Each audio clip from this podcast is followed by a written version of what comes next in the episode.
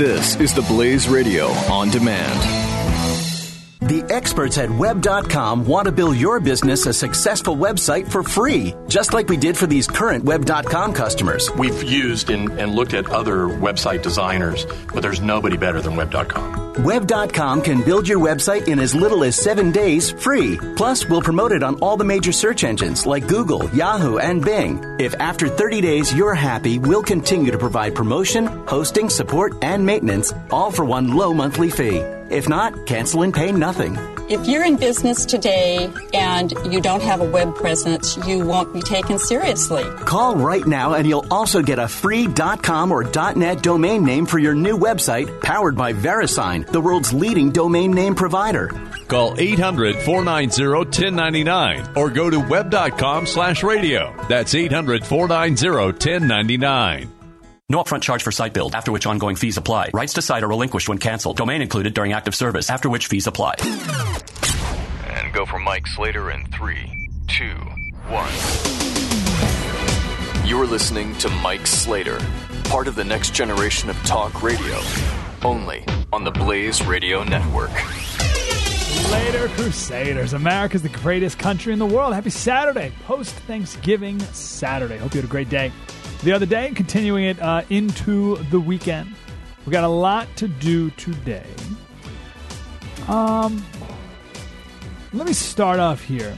Well, we got to talk about fake news a little later, which is hilarious that the the real news is making a big deal about fake news, and we're going to give a couple examples of how the real news is more fake news or as fake as the fake news. And the whole fake news story is a fake news story. And how Benjamin Franklin was a strong purveyor of fake news. Pretty funny. So we'll tell some funny Franklin stories coming up a little bit. Um, but I want to talk here for a minute um, about how to talk politics over Thanksgiving. Now you're saying, well, hold on a second. That was two days ago. Thanks for nothing. Uh, our family meal ended with silverware thrown across the table. Uh, been there. I come from a split family. My dad was conservative. My mom thinks Hillary hung the moon. We've had many a Thanksgiving. We've had many a dinner and with thrown silverware. So I know, I, I know, I know what you're doing. Right? I've been, I've been there, done that. Uh, so we're a couple days late on this, but maybe you still got family over, and Christmas is right around the corner. And all of this advice is relevant relevant for any day of the week, not just Thanksgiving. Now, I do actually want to talk about Thanksgiving in general a little later, about how our founding fathers viewed Thanksgiving. Thanksgiving was originally called a day of thanksgiving and praise. If you read any of our founding fathers, uh, maybe around up to Abe Lincoln, a couple years after that, their proclamations on the day of Thanksgiving and praise were the most religious writings you've ever read. Like, if you read some of these proclamations in some churches today, people in the audience would be blushing. They'd be like, "Oh, geez, that's that's, that's pretty Christian there." I mean, like it's pretty intense stuff. And it was actually a day of fasting. It was a day of fasting, so not eating, and prayer. And now it's gorging and watching football. So it's so it's gluttony and idolatry. It's what, it's what we turned Thanksgiving to. The opposite of its original intent. But anyway, we'll talk about that a little later. Um,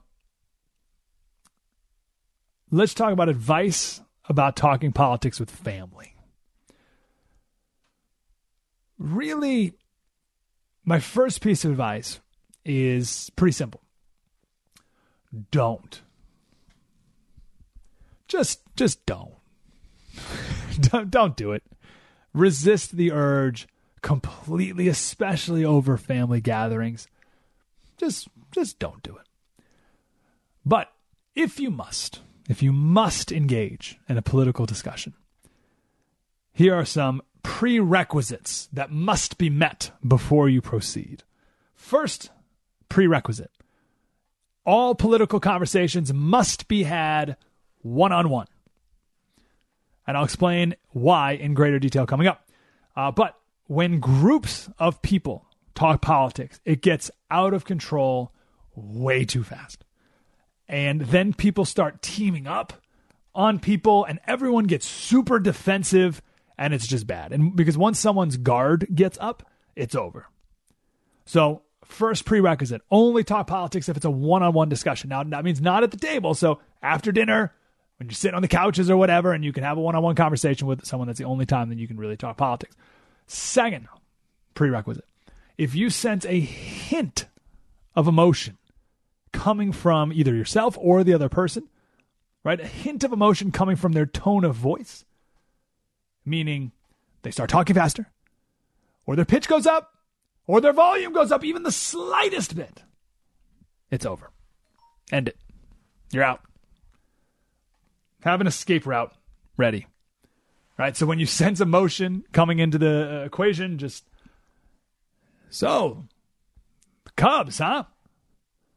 You see game seven? That was crazy, right? Like you, just, you you're out because nothing good. Once emotion enters, and even and you're just going to see a seed of it at first, but when it's there, it, there's no going back. It's over. So if these prerequisites are met, then you may proceed. Now, at this point, you have to decide what it is you want to do. You have two options. Do you want to win the argument? Or do you want to change the other person's mind? Those are two very different things.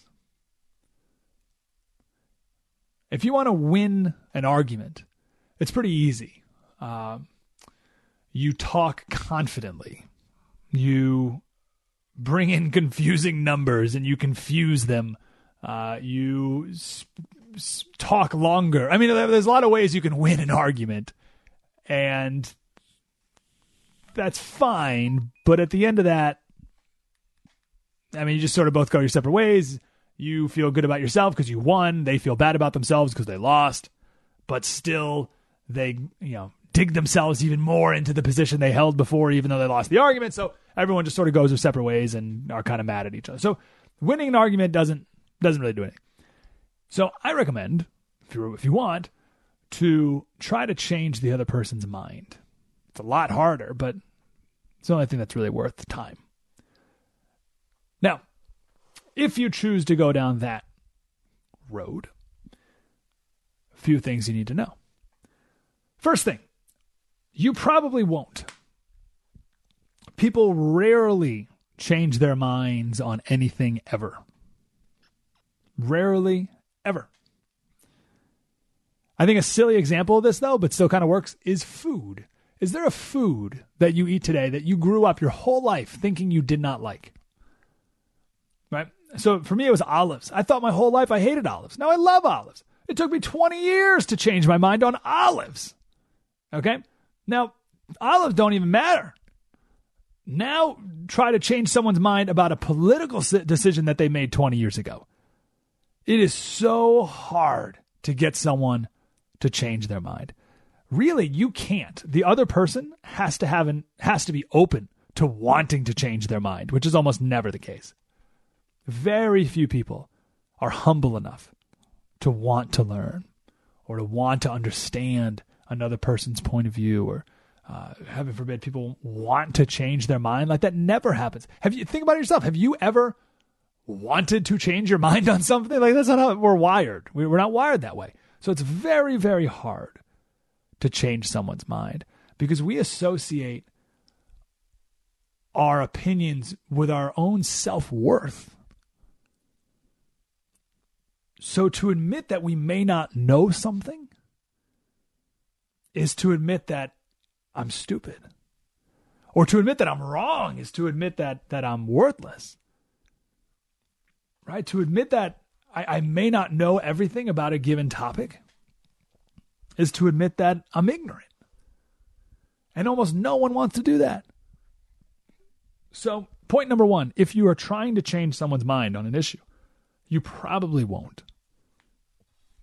You got about a 10% chance. That's about what we're working with. Now, if you do change someone's mind, you have to know that it won't be on the spot. never, never has there been a political conversation where you're talking to someone and the other person goes, Wow, you have totally changed my, my mind on that issue. Thank you so much. Never, never happened. The best you can do is plant a seed, a seed that maybe one day will germinate into something, uh, something bigger. And you may never know that you changed their mind because it may be months from now and they may never tell you. But you planted the seed and you have to be okay with not seeing victory, if you will. Okay, so that's point number one of that. Um, you probably won't change their mind. Second thing, you definitely won't turn a progressive into a conservative. That's impossible. So you have to focus on one issue. Right? Think about like your think the progressive friend you know or family member, right? Someone who was at Thanksgiving, crazy Aunt Sally. Okay. Loves Hillary. Or no, loves uh Jill Stein. Okay, right. Hillary wasn't far left enough, right? You know what I'm talking about? There's no way you're gonna have a conversation with that person, with your Aunt Sally and have her be like, you know what, I I love the Second Amendment now, right? Like, and, and you're a big time conservative across the board. It's just not going to happen. So you got to focus on one issue, one specific issue, and stay on point. So let's take the Second Amendment. Let's say you want to talk about the Second Amendment. Don't let them bring in any other topic. Don't let them bring in. Um, don't let them say something like, "Well, uh, you may want more guns, but." You know, there's too much crime in our inner cities, and that's because there's not enough police or whatever. No, no, no, nope, nope, nope, nope. Don't even let them beg Aunt Sally. That that's something else. Um, let's table that conversation for a second. I want to focus on this. I want to focus on this one specific thing first. Right? Don't let them bring in any other topic. Got to focus on one. You can't have two conversations at once. You just can't. But people, when they feel like they're drowning, when they feel like their mind is starting to be changed, when they feel, when people are confronted with arguments they've never heard before, our minds are very quick to want to change the topic, change the subject into something we're more comfortable with.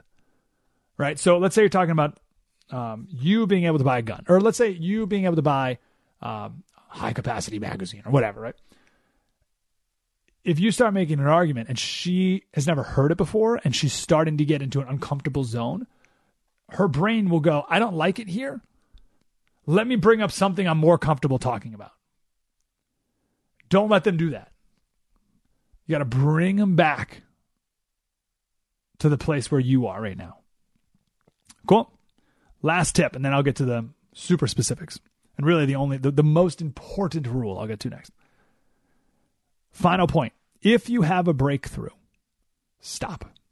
This is the George Costanza rule quit when you're ahead if you see the person you're talking to, now you will only see it in their body language. They will never say these words out loud. But if you see them,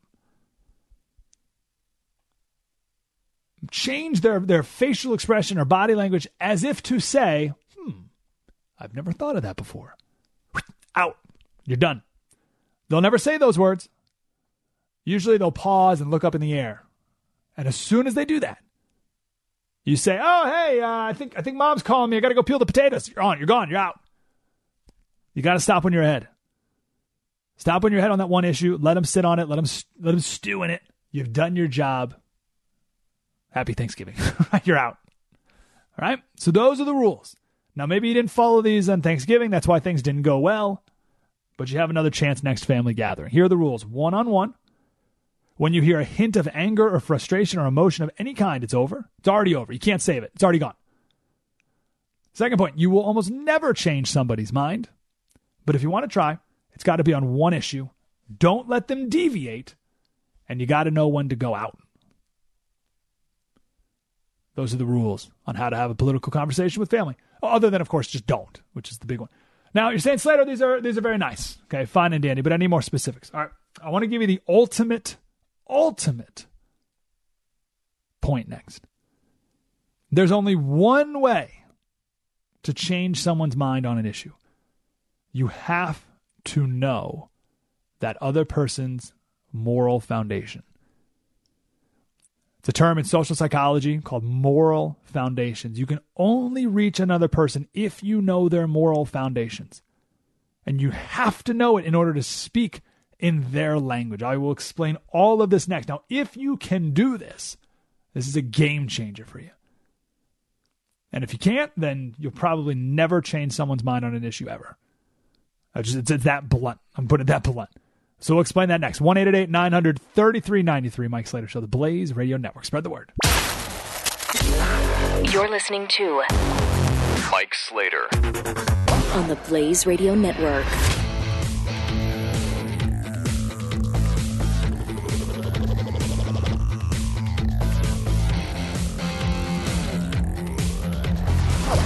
The experts at web.com want to build your business a successful website for free, just like we did for these current web.com customers. We've used and, and looked at other website designers, but there's nobody better than web.com. Web.com can build your website in as little as seven days free. Plus, we'll promote it on all the major search engines like Google, Yahoo, and Bing. If after 30 days you're happy, we'll continue to provide promotion, hosting, support, and maintenance, all for one low monthly fee. If not, cancel and pay nothing. If you're in business today and you don't have a web presence, you won't be taken seriously. Call right now and you'll also get a free .com or .net domain name for your new website powered by VeriSign, the world's leading domain name provider. Call 800 490 1099 or go to web.com slash radio. That's 800 490 1099. No upfront charge for site build, after which ongoing fees apply. Rights to site are relinquished when canceled. Domain included during active service, after which fees apply.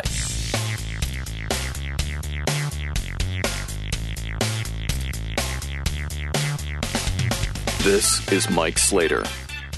All right, here's the important part. So the question is, how can you change someone's mind in a political conversation now around Thanksgiving, or you know, you still got people over, Christmas coming up, or a Wednesday? How can you really change someone's mind on something? Let me back it up. Um, there's a book I recommend everybody reading. It takes about uh, two hours to read. It's really short. It's called The Five Love Languages by I think Gary Chapman. So it's I think I think it's a faith based book, but I don't even know if it really is. So, um, or like it doesn't have to be. So the idea is there are five love languages. Everybody has one of them. Uh, the five love languages are words of affirmation. So, uh, honey, you are such a great provider for the family. Right? Words of affirmation, acts of service. So, cleaning up the kitchen before your wife wakes up or something. That's active service. Receiving gifts quality time, and physical touch. Those are the five love languages words of affirmation, acts of service, receiving gifts, quality time, physical touch. Everyone is one of these, and then a little bit of each of the others. So, for instance, I am words of affirmation. That is my love language. So, the way for my wife to show me love is to say encouraging things. You know, she gives me a gift. It doesn't, it's like, okay, like that, like thanks. I don't really need that. Like, like, you know what I mean? But if she says things to me, it'd be like if she gave me the nicest gift in the whole world. Now, here's the key to this my wife's love language is quality time. Now, my love language is words of affirmation. I assumed early in our marriage that that was my wife's love language too. Right? The way that I received love, I assumed was the way that she received love. Because why not? So I would say really nice things to her which she appreciated, but that's not her love language. Her love language is quality time. Now, I'm a bit of a workaholic. So when we first got married, I didn't know that was her love language. So I didn't spend enough quality time with my wife. We didn't go on enough date nights. I wouldn't put my work down at a certain time and I wouldn't just have good quality time. And after a while, she got upset.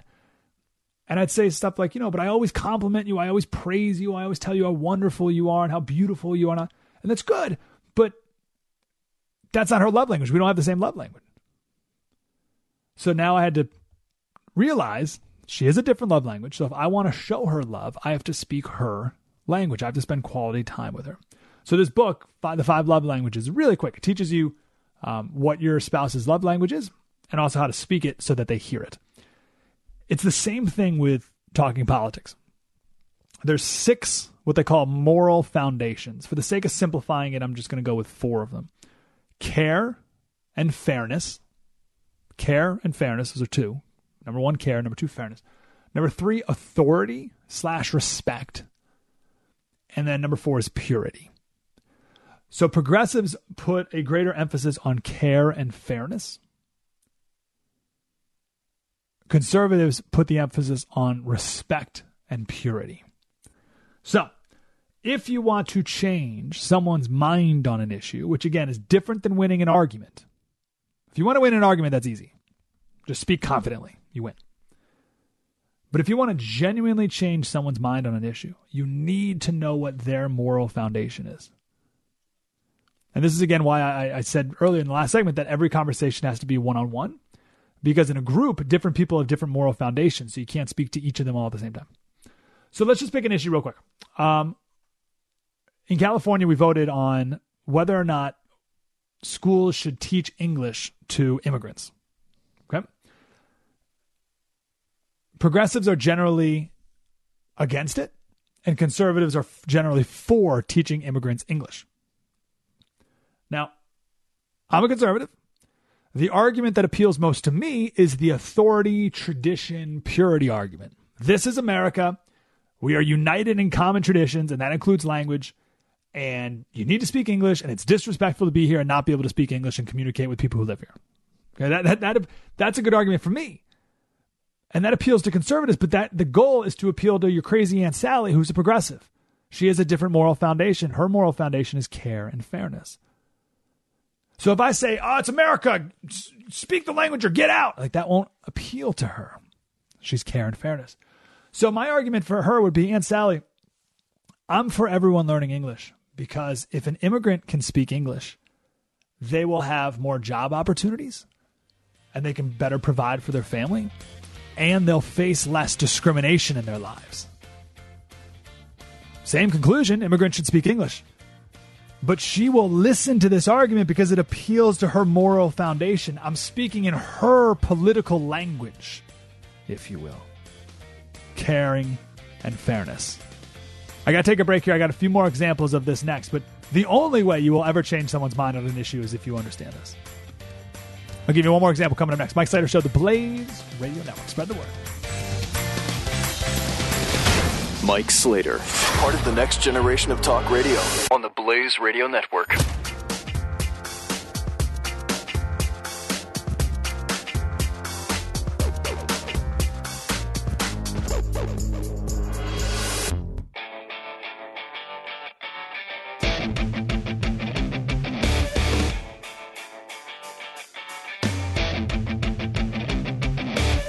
Listening to Mike Slater. Slater Crusaders talking about Thanksgiving and uh, talking politics at it.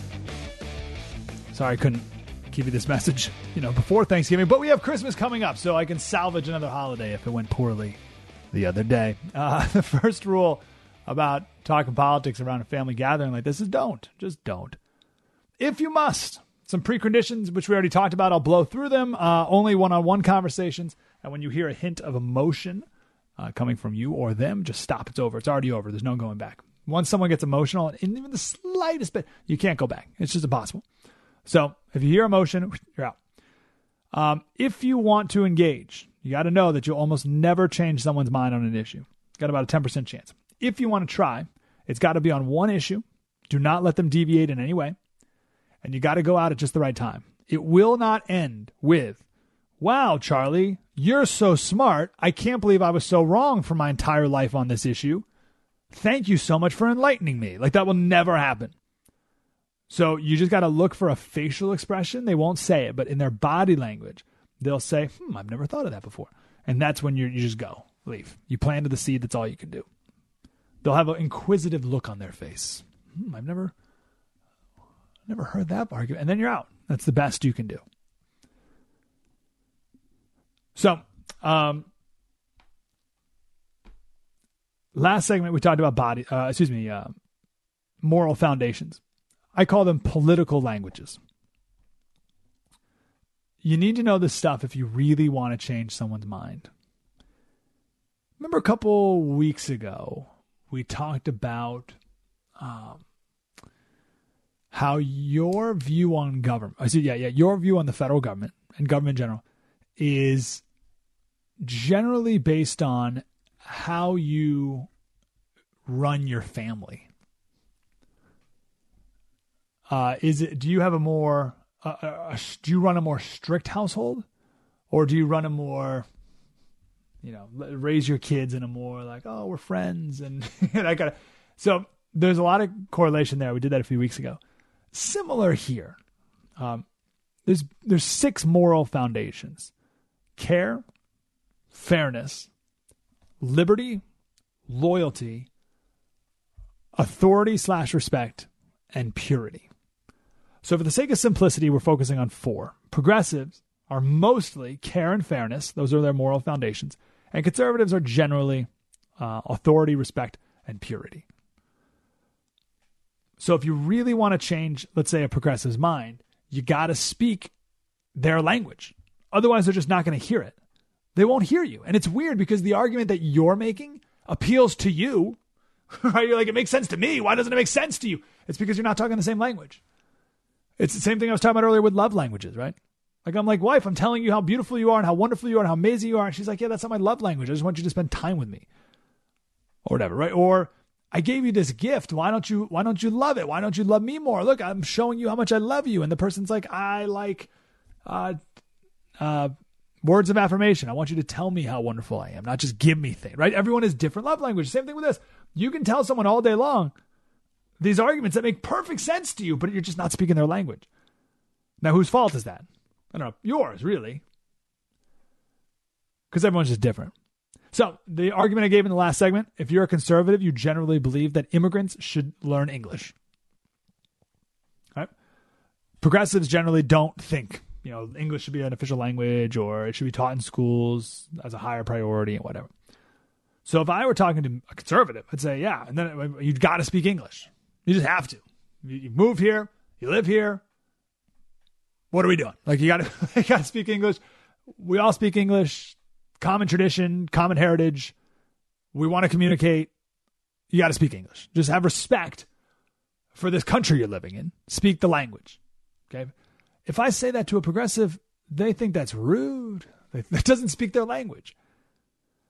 So you got to make the argument speaking their language, which is something like, you know, immigrants, Aunt Sally, crazy Aunt Sally, immigrants who speak English have a far better likelihood of, of getting a job and then they can provide for their families, and it's less likely that they'll be discriminated against.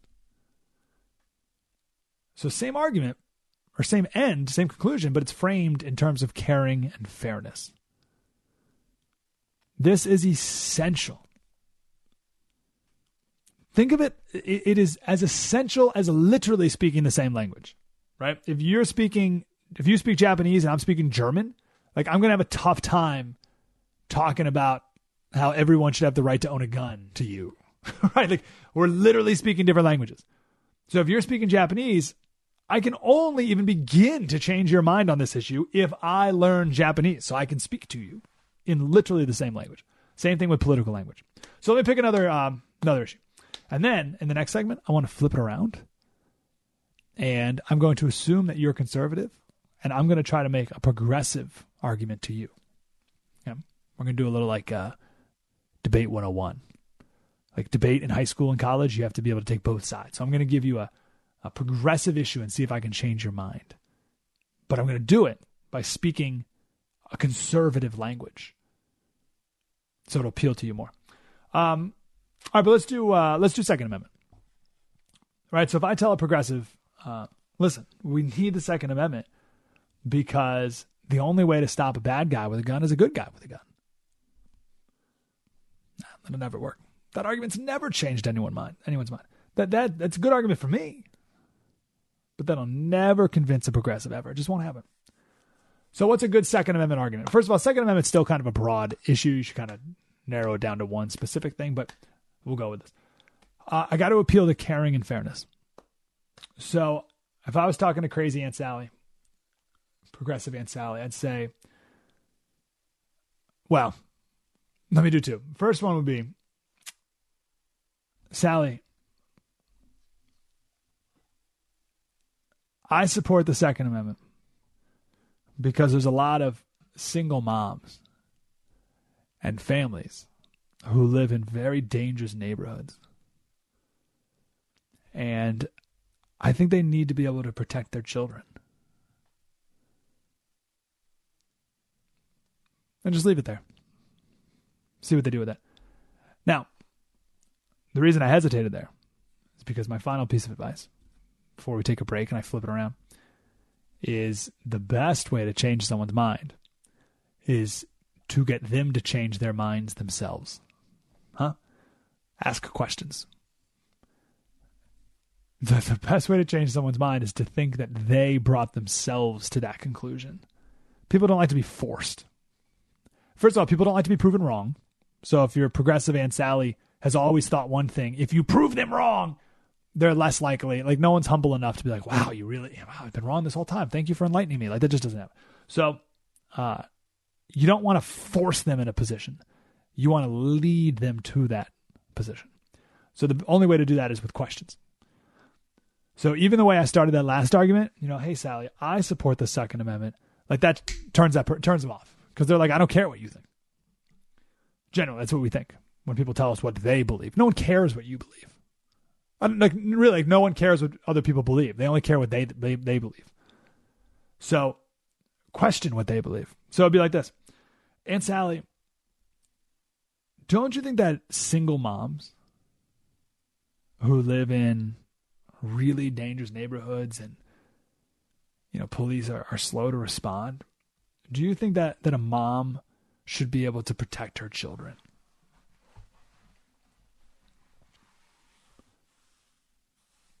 and you can take it from there but you get the idea do you see how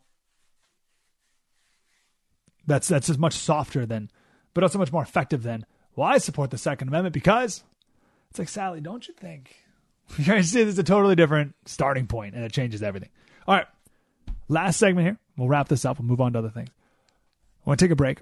I want to. I'm going to assume you're a conservative, and I'm going to. I'm going to try to convince you of a progressive argument. I'll, I'll just. I'll tell you what I'm going to do.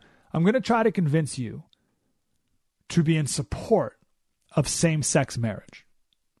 All right. So I'm going to pretend I'm a progressive.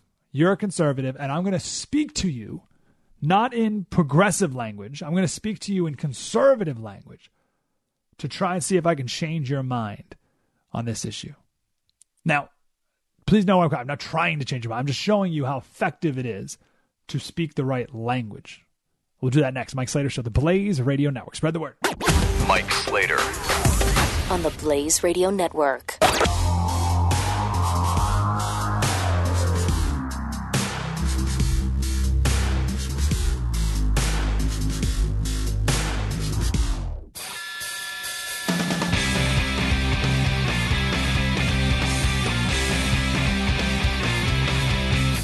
Mike Slater.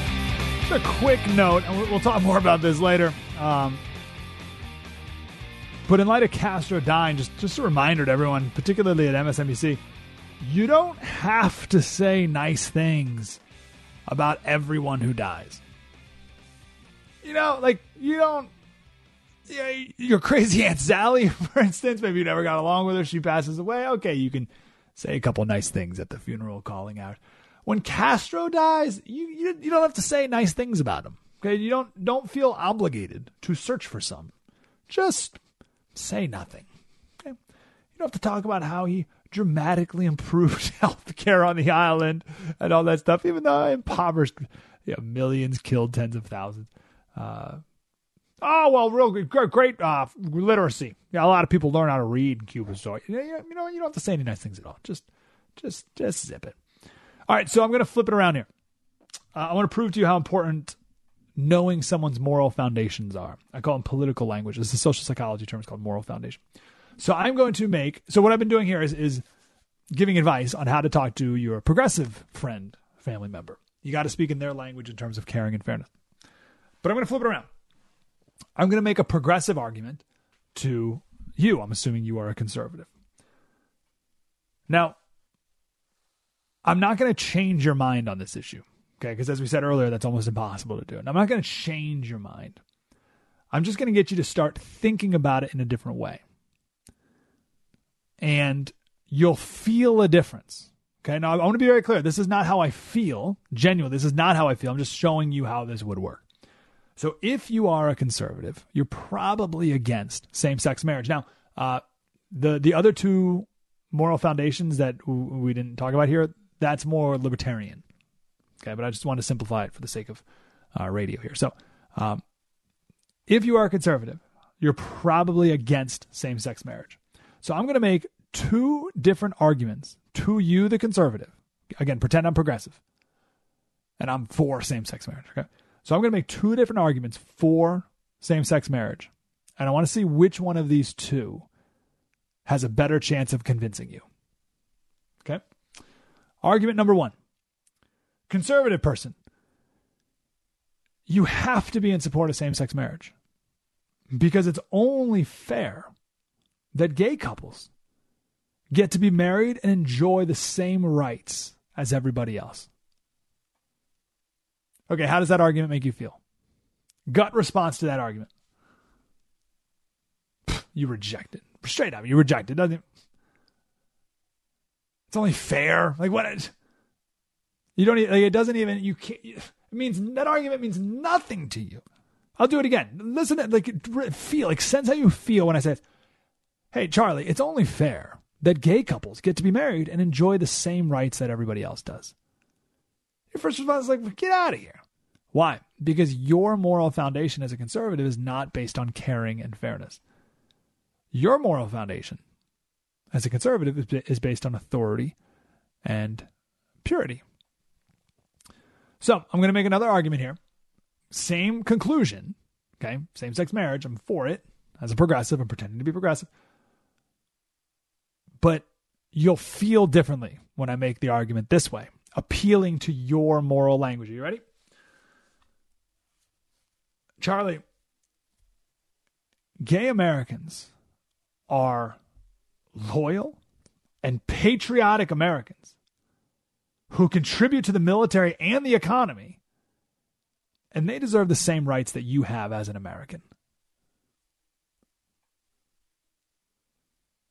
Now, I'm not saying you're suddenly like, oh, wow, I do agree with same sex. Like, no, no, no.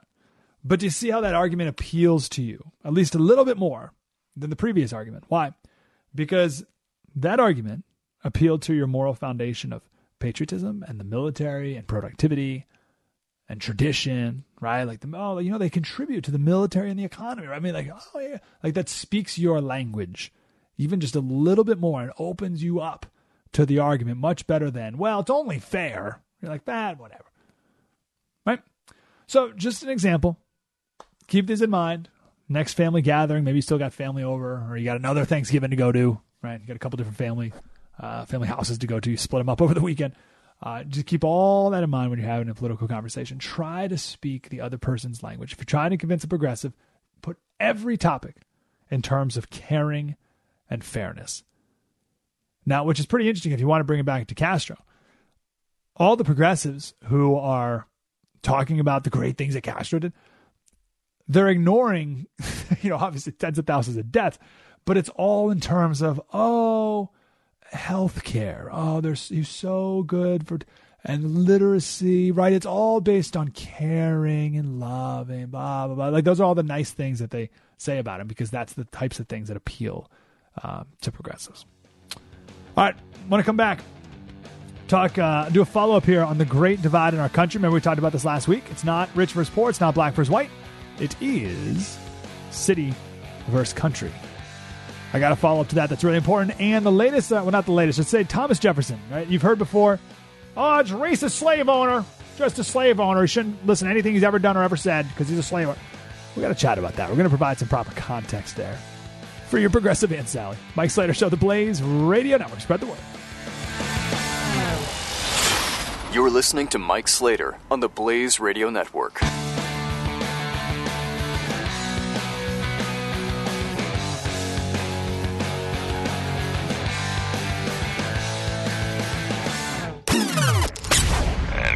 Mike Slater in three, two, one. You're listening to Mike Slater, part of the next generation of talk radio, only on the Blaze Radio Network. Slater Crusaders, America's the greatest country in the world. Hope you had a great Thanksgiving the other day. Welcome to a beautiful Saturday. Want to chat about the great divide in our country. We did last week. Talked about um, how it's not rich versus poor. It's not black versus white. It's city versus country. And I want to prove here that it's been that way for thousands of years. Obviously, not in our country, but that divide between people has been there for thousands of years. Real quick, just to prove again the divide in America. Um, so, the Wall Street Journal, let me quote headline Advertisers search for middle America. So advertisers are grappling with a stark realization. After spending years courting U.S. consumers with aspirational images of upscale urban living, they may have misjudged the yearnings of much of their audience. In the wake of Donald Trump's election as U.S. president with a wave of support from middle American voters, uh, advertisers are reflecting on whether they are out of touch with the same people, rural, economically frustrated, elite distrusting, anti globalization voters who propelled the businessman to the White House. Um, Mr. Trump's rise has them rethinking the way they collect data about consumers, recruit staff, and pitch products. Right. So you, imagine you got all these execs on Madison Avenue coming together saying, We've been trying to, or every product we've been pitching, and think about it. Every, watch every commercial, right? Every commercial for laundry detergent or whatever. It's a yuppie couple living in a New York City apartment, right? like they just assume that that's how everyone lived, and that's how everyone, if they don't live that way, wishes that they lived. And now they're thinking, hmm, maybe that's not true. Here's a, a big marketing guy. He says marketing needs to reflect less of New York and LA culture and more of Des Moines and Scranton i give you an example the other day. My wife and I were flicking through the channels. Whatever reason, we stopped on MTV. There's some movie on or something. And the first commercial, this was last week, the first commercial was CoverGirl. And the pitch person was a transgendered guy. Like kid. It was like, like a 19 year old, maybe, right? Like a guy dressed up as a girl, transgender guy, like pitching CoverGirl. I was like, what the heck is this? Like, who, who is this for? It's not for anyone in Des Moines and Scranton, I'll tell you that. So that's a perfect example. I'll give you another one. The um, Bud Light commercial with Amy Schumer. Don't even get me started on Amy Schumer and who decided that she's supposed to be the funniest person in the world. Amy Schumer, uh, Bud Light, talking and preaching and lecturing about wage inequality. Have you seen? have you seen this? It's a Bud Light commercial plays during football games with Amy Schumer lecturing guys about income or, wage inequality, gender the gender wage gap. It's like what, what? Who wrote this? Who thought this would ever be a good idea? I'll tell you, ad executives in New York City who live in their bubble. But no football fan. They like I think I imagine like like the Raiders game this weekend. There are people like, what? Like, why am I being lectured to about wage inequality? All right, so so these advertisers are starting to get a little wake up call as well. Now, this great divide in our country, city versus country, this is an ancient theme. Ancient. As long as there have been towns and country folk, there has been this great divide. It is nothing unique to America, and it's nothing new. I want to share an Aesop's fable here, real quick. Aesop's fable, they, were written in 500 BC. Crazy, right? 2,500 years ago. So Horace, who was a Roman poet in 50 BC, or maybe 50 AD, I forget, 2,000 years ago, he tells a story of how he lives on a farm in the country and how he had to go to the city one day and he hated it. Hated it. Couldn't wait to get back to his country home. So he goes on and he tells the Aesop fable about the country mouse and the city mouse. So the short of it is, the country mouse uh, invites the city mouse to his tiny little hole in the wall out in the country. So the city mouse comes, and the food is very simple, and everything is meager. There's nothing fancy about it. And the city mouse looks down on the country mouse. Right, the city mouse, is very elite, looks down on this country mouse, and he says, "Mouse, you got to come home with me. You got you got to come to the city and see what life is really all about." So the country mouse joins the, the city mouse back to his house in the big city. And the city mouse is uh, he's like he's like the rat in Ratatouille. I love that movie. He loves uh, fine food. All right, so the country mouse is feasting. Oh, he's loving it. Oh, he's loving every minute. He's getting drunk off city life. So they're coming to the end of their feast, and the country mouse is is lusting about new life in the city. He's like, man, what have I been missing? I've been living my whole life in the country, thinking life was great, but here I am in the city. I'm only here a couple hours. I love this place. Perfect. It's amazing. Everything about this is fantastic. This is what life is all about. And as soon as he's thinking about all that, two giant guard dogs, these massive dogs run in and break up the party and chase the mice all over the place. And the country mouse is running away and he's cursing himself. Like, how could I be so stupid to get into this? And he's running back to his house. He's like, he's running out of the, the whatever building they're in. And he's going back to his house and he yells back to the city mouse. He says, It may do for you this life, but I don't like it. So I say adieu. Give me my hole, secure from all alarms. I will prove that tares and vetches still have charms. Tares and vetches is just like simple food, like grain, right? I'll prove that tares and vetches still have charms when I'm in my hole, secure from all alarms. Uh, the modern translation of this is better beans and bacon and peace than cakes and ale and fear.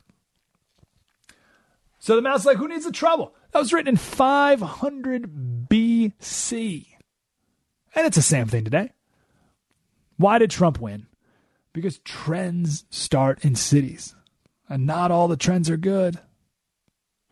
We quoted David Wong of Cracked.com. Remember, he grew up in um, in the country, grew up in Illinois, and now he lives in Chicago.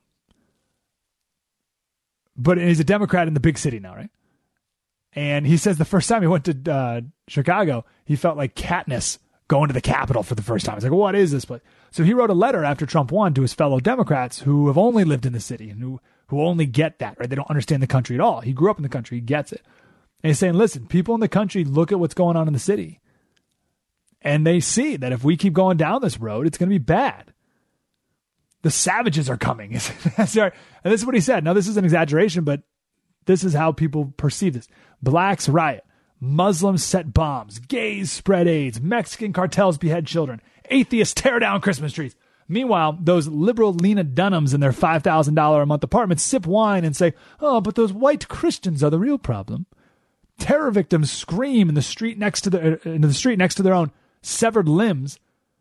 And the response from the elites is to cry about how men should be allowed to use women's restrooms and how it's cruel to keep chickens in cages. All right, country versus city. So Trump comes to the American people and says we need law and order, not a police state, but just order, peace. As the country mouse said, a life free from ambush. Right? I think the American people are worried, and rightfully so, about a, a, a cultural ambush. Or we've seen it happening already and and and just people just want to be want to live secure from all alarms and want to prove and stick it to the elites that tares and vetches still have charms. One eight eight eight nine hundred thirty three ninety three. I'll end with this real quick. David Wong, he says, the foundation upon which America was undeniably built, family, faith, and hard work, has been deemed unfashionable and small minded. Those snooty elites up in their ivory towers laughed as they kicked away that foundation and then wrote 10,000 word think pieces blaming the builders, that's you, for the ensuing collapse. So they tore down the foundation and then they blamed you for how things are going poorly. It's a theme as old as time. 1 900 3393. Mike Slater Show, the Blaze Radio Network. Spread the word. This is Mike Slater on the Blaze Radio Network.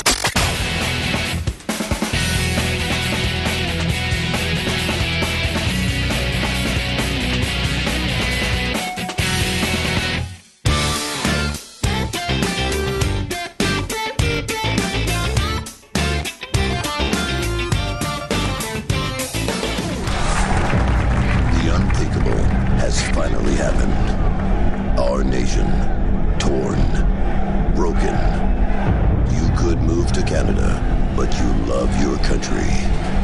What can a person like you do? What if there was a place where the unthinkable didn't happen and life could continue for progressive Americans just as before? Now there is. Welcome to the bubble. Coming in January 2017, the bubble is a planned community of like minded freethinkers and no one else. So if you're an open minded person, come here and close yourself in. In here, it's like the election never happened. While who knows what the hell is happening outside in their America, the bubble will be a fully functioning city state. With things everybody loves, like hybrid cars, used bookstores, and small farms with the rawest milk you've ever tasted. That's more like it. Even though you're in the bubble, you'll still stay fully connected to the world outside. We've streamlined our high speed internet with only the good sites like HuffPo, Daily Kos, Netflix documentaries about sushi rice, and the explosive comedy of McSweeney's. Clever. Need entertainment? The bubble has so much to do. Go to a bar and engage with a wide array of diverse viewpoints. Percent. Yes. Yes. Exactly. Totally. Right? The bubble is a diverse community and safe space for everyone. We don't see color here, but we celebrate it. And unlike the rest of America, anybody is welcome to join us. One bedroom apartments start at $1.9 million. Planning is underway to give you everything you need. Except police or firemen. Because we haven't found any who'd agree to live here. It's their America now. We'll be fine. Right here in the bubble. Join us, starting in 2017. The bubble. It's Brooklyn with a bubble on it. Mike Slater. Uh, so, so that's the perfect divide that we were talking about in last the Saturday Night Live last Saturday. Uh, perfect divide, city versus country. Um, I got an email here from Dan, Dave the other day, Dan, excuse me, Dan, uh, and I think this this is right as well, um, or at least this, this is part of the story. Uh, Abraham Maslow, he was a psychologist, American psychologist, mid 1900s. He came up with the hierarchy of needs. You probably heard of this uh, before. So it's usually a pyramid, and at the bottom is breathing and food and water. Right? The, like the most important things to life. The hierarchy of needs is the most important. Uh, right above that is safety. So resources, health, property, stuff like that. Above that is love, friendship, family, sexual intimacy, things like that. Then above that is esteem. Right? So you're getting taller, higher up in the pyramid, self-esteem, confidence, achievement, respect by others, stuff like that. And then finally at the very top of the pyramid is actualization. So morality, creativity, the arts, stuff like that. Um, if you watch The Walking Dead, which is one of my favorite shows, um, they they don't reference this, but this is a theme throughout the show. Um, when the main characters are running from zombies in the woods, they're in safety mode. I mean, they're just food, water, like healthy. I mean, they're just trying to like not die. Okay, they're at the bottom. Every once in a while, they will achieve when things are slowing down a little bit. They'll achieve the next level up the pyramid, right? Maybe they'll have a relationship here. They'll form friendships, right? A little bit, and then they'll encounter a town, right? So they'll go inside. Do you remember inside the hospital? If you watch the show, like season three, maybe they went to the hospital and the doctor there uh, was listening to classical music and there was a painting on the wall. Okay. That is, that's the highest level. It's art, creativity, the arts. And he was living in his own little bubble free from the, the zombie world. So whenever the directors of, of the episodes have a town where people are singing or there's painting or they're they're worried about creative things like, like the top of the pyramid things that's a hint to the viewer that these people are all going to die. Because, because they're just they're clueless right? They right? They they don't really have the bottom of the pyramid because they're not safe. But they're pretending that they are by worrying about singing and writing and stuff like that. Anyway so uh, I think this is a, a good. That, that's the background I wanted to show Sherry for uh, Dan's email. He said, "I like to think of the mindset of the city voter versus the country voter in terms of Maslow's hierarchy of needs. As we all learned in our Psych 101 class, hierarchy hierarchy involves five levels of essential needs in every human being. Uh, each need must be satisfied before the person can try to meet the next. If the foundational needs are on shaky ground, a person must work to shore those up before he tries to meet the higher one." and the highest one is self actualization. So, how does this correlate with city and country voters? He says city voters have all their lower need, needs provided for them by virtue of the fact that they live in the urban area. Now, these are broad brushes here, but I think there's truth to it. Easy access to running water, electricity, sewers, shelter, food, transportation. all are conveniently accessible for the city folk. Moving up the pyramid, love is readily available in the city, as is safety. Self esteem is available through educational institutions and social gatherings of like minded folks. The city dweller's single focus, therefore, is self actualization. City life allows one to fret over such lofty dilemmas because the other needs are secure. They can focus on public funding for the arts, libraries, climate change, gay marriage, transgender bathrooms, plastic bag bans. I don't know if this is a thing you all realize in the rest of the country, but in California, we're banning plastic bags, so plastic grocery bags. Uh, don't even get me started. Banning guns and diversity, right? These are all pursuits of the self actualized person. Country folk, however, exist in a different world altogether. Based on their lifestyle, their lower needs on the pyramid aren't quite as secure self actualization isn't even something they spend time thinking about. They need to be able to work with their hands, hands that build, hands that fix things. Physiological needs aren't necessarily available unless he makes them available. He may w- live on well water, and the power may occasionally go out. Roads are in disrepair, etc. And he has a town sheriff, but there's so few of them that security's up to him. He likely owns a gun to provide security for his family. People in the country cannot focus on self actualization because the lower needs on the pyramid are not as secure. No one has time nor the desire to ponder their gender. They are what God created them. Sure, the climate's changing. It does every spring and autumn. He's also more likely to rely on God, not the government, for his source of strength and meaning. He knows God has richly blessed him with what he has, and he knows he has been blessed to live in the greatest and the best nation ever created. Trump, though a city boy himself, is able to tap into the values and concerns of the country folk. He understands the shaky pyramid of so many Americans and offered to improve the lower levels of the pyramid for many voters. Not surprisingly, he talked very little about these self actualization issues that the left obsesses about. Hillary referred to these voters as deplorable. Obama called them bitter clingers.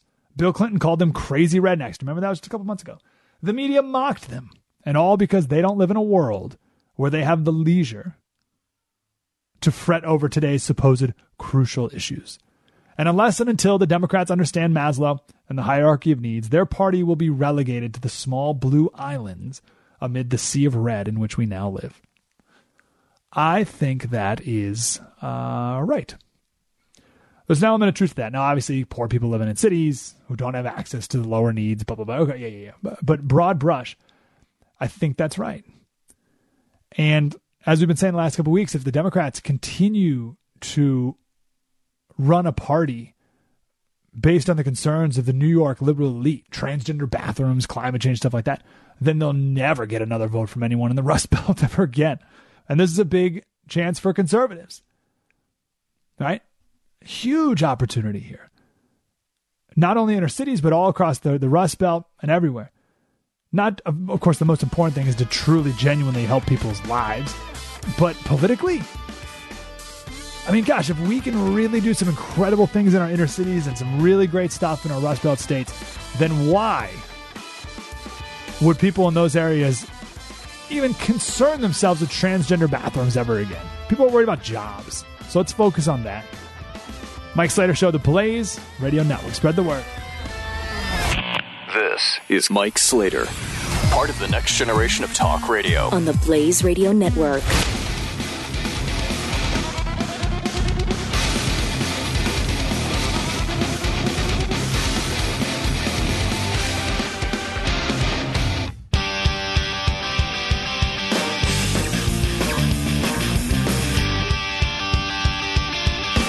Mike Slater on the Blaze Radio Network. So I'm going to be uh, a little rude here. I'm going to be blunt. I apologize. But I put this on Facebook. I said, if you believe, as you will hear often these next few days, if you believe that Cuba has lower infant mortality rates and higher literacy rates than here in America, you need to ask yourself why you believe those lies.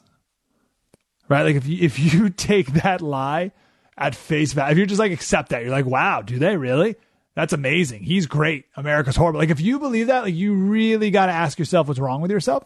What's wrong with you? Just, uh, that's why I'm going to be rude. What is wrong with you? That and, and just like really question your your motives, your heart, where your head's at, that you would believe that. You really think that Cuba is going to report accurate infant mortality rates? You think the country that has forced abortions for women who, who they believe may have uh, uh, kids born with with uh, diseases or whatever, you think that that that country is going to report accurate infant mortality rates? Really? Okay. All right. Okay. You got a problem then. And this is all being parroted on TV as if it's true. I put that on Facebook, and Austin wrote back the same people who are saying Trump will be a dictator are calling Castro a reformer. Let that sink in.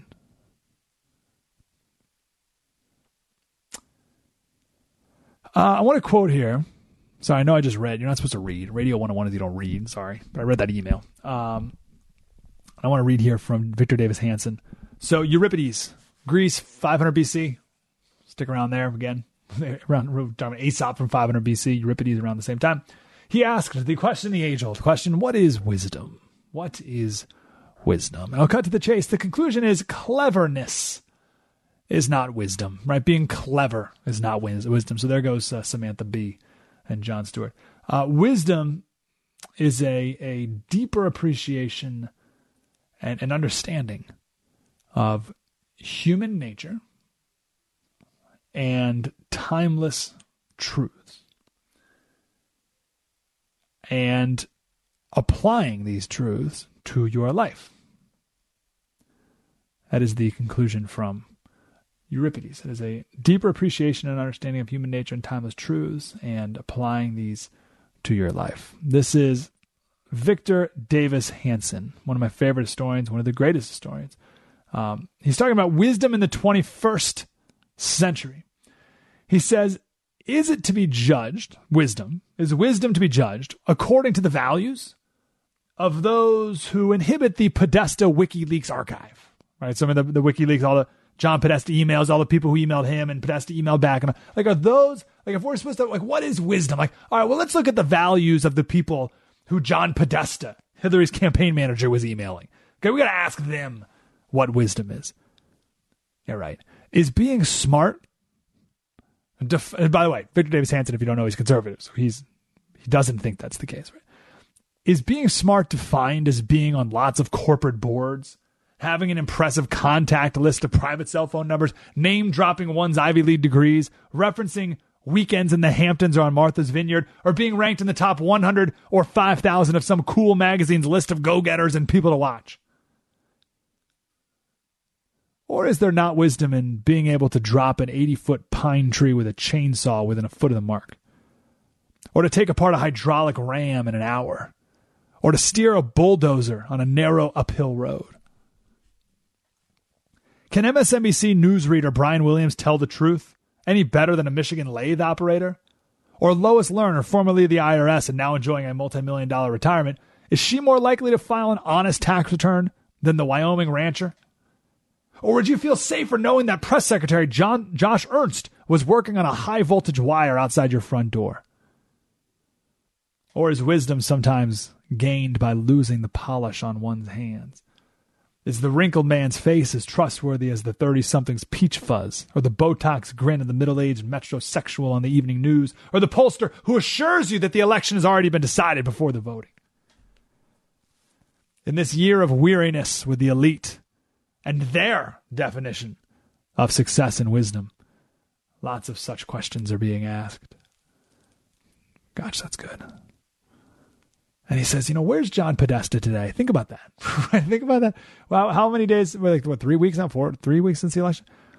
John Podesta, a couple weeks ago, master of the universe, master of the universe.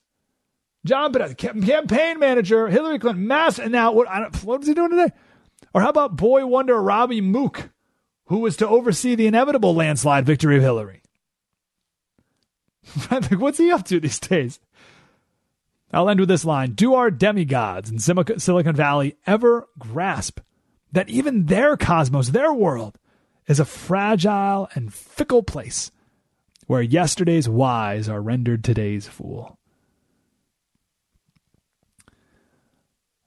I'm just going to uh, I'm going to leave that there. Just a reminder to reevaluate what true wisdom is. I'll tell you, it's nothing you can put on a resume. Now that being said, in completely unrelated news, well, actually, we could apply that to Castro too, right? All this praise of Castro. Right? Those people don't have wisdom. I was just watching a, a little segment on Good Morning America, and they had a, one of their reporters is a Cuban American. His family fled Cuba. He was born here but he knows the truth about Cuba, just as all Cubans do, right? it's so funny of the uh, all the Americans talking about what a reformer and how wonderful he was, and all oh, literacy rates, and and the people from Cuba are like, uh, and Cuban Americans say, guys, horrible tyrant. Do not romanticize this guy.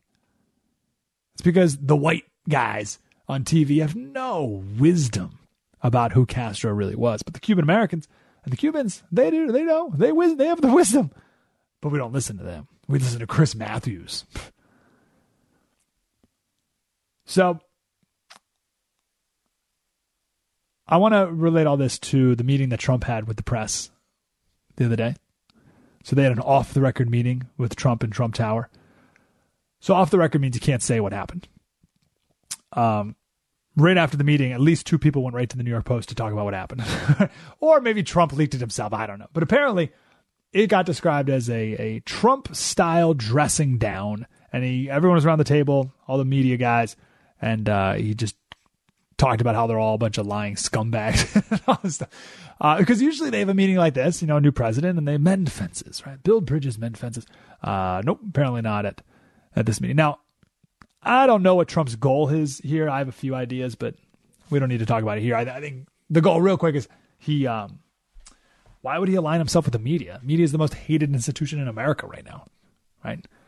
Uh, so, and he knows that every time the tr- media hates Trump, it builds his appeal. So if he can continue to make enemies of the media, the media will hate Trump and do bad things to him and be unfair and all the rest. And the American people see right through that and love Trump even more because of it. So I think that's his long game here.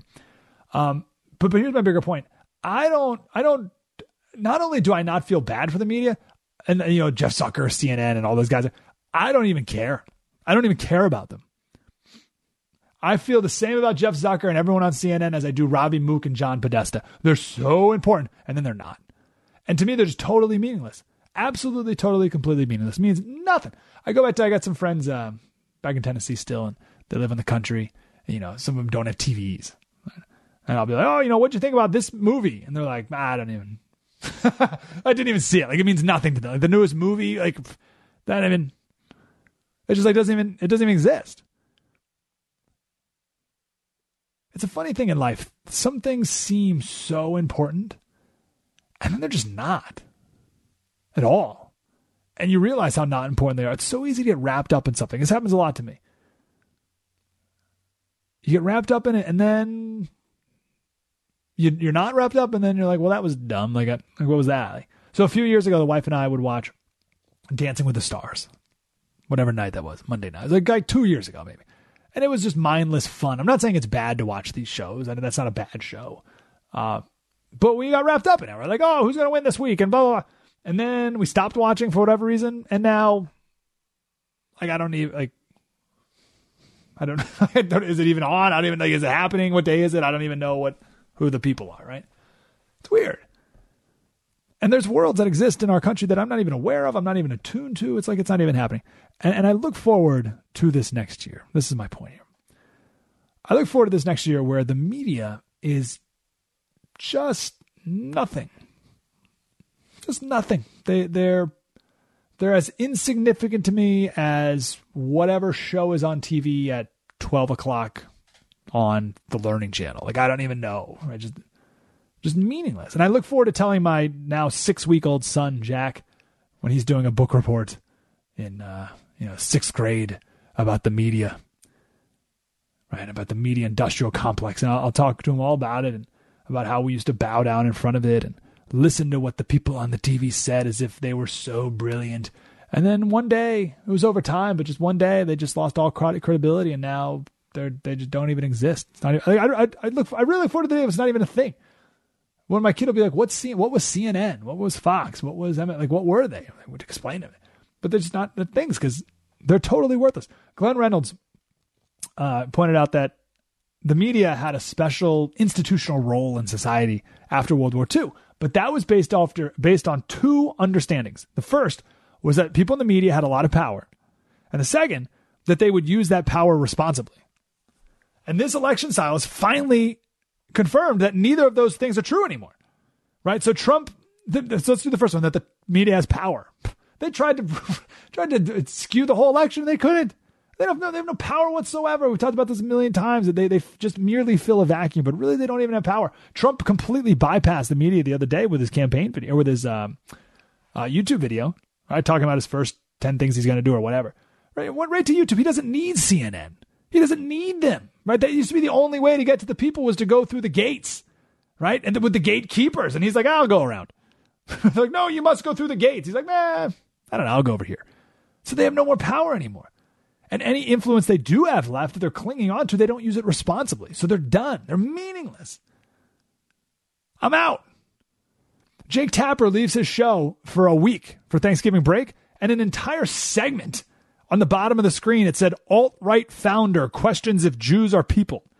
Jay Tapper, he apparently he wrote uh, on Twitter how he's furious about this, talked to his staff. Like, what a bunch of hacks. Alt right founder questions if Jews are people. Like, what are they even doing? They're totally meaningless. I'll tell you what, they're not wise. Well, I'll leave it there. These people are not wise. Don't listen to them. 1 900 3393. I'll wrap up this hour with a little piece of advice from uh, the great C.S. Lewis. We'll do that next. Mike Slater Show, the Blaze Radio Network. Spread the word. Mike Slater. We'll continue in a moment on the Blaze Radio Network.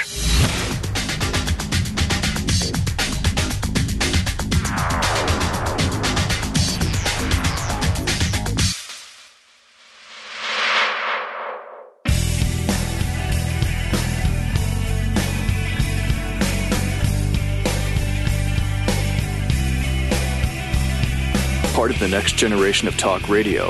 This is Mike Slater. Back to Austin's point on our Facebook page that the same people calling Trump a dictator are calling Castro the great reformer. What the heck is going on?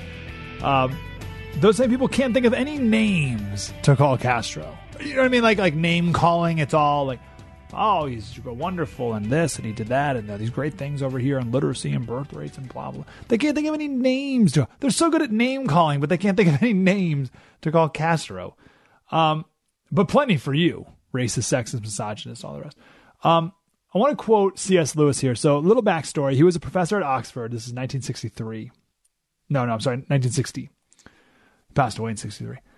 And what happened exactly? He said something that students at Oxford did not fully understand great works of English literature because the great works were written with the assumption that the reader understood the Bible and the classics, the ancient classics. And kids today in 1960 don't. So the students took exception and they wrote back uh, this letter in the Oxford newspaper calling Professor C.S. Lewis a bunch of names and all the rest. So this is Professor Lewis's response. I love it. Uh, he said, "Oh, do not misunderstand. I, I am not in the least deprecating your insults. I have enjoyed these last twenty years l'honneur d'être un cible, and now I am pachydermis. Uh, so that's French for it's an honor to have a target on my back. And pachydermis is, uh, I guess, I actually said pachydermaceous, which would be thick skin. Right? So it's like, listen, oh, you can insult me all you want, right? I've, I've it, I've loved having a target on my back, and, and now I got a thick skin. He says, I'm not even rebuking your bad manners. I am not Mr. Turveydrop, and gentlemanly deportment is not the subject I am paid to teach. Mr. Turveydrop is a character from a Charles Dickens book, which I'm assuming the people in 1960 in the English department, English majors didn't know that reference, which is C.S. Lewis's point. You don't know the great works, whatever. Um, so he's like, I don't even care that you're super rude, right? Your insults, whatever. I like them. I like being insulted and you're, you're rude, whatever. He says, this is it. What shocks me is that students, academics, men of letters should display what I had thought was an essentially uneducated, uneducated inability to differentiate between a debate and a fight. Here's the key line. You waste on calling me a liar and hypocrite time that you ought to have spent on refuting my position. Any man would rather be called names than proved wrong. I love that line. You waste time calling me all these names when you sh- could have spent that time refuting my actual position. Any man would much rather be called names than proved wrong. So, anytime someone calls you a racist or whatever, just think to yourself, I'll take it. I'd rather be called names than proved wrong. Mike Slater Show, the Blaze Radio Network. Spread the word.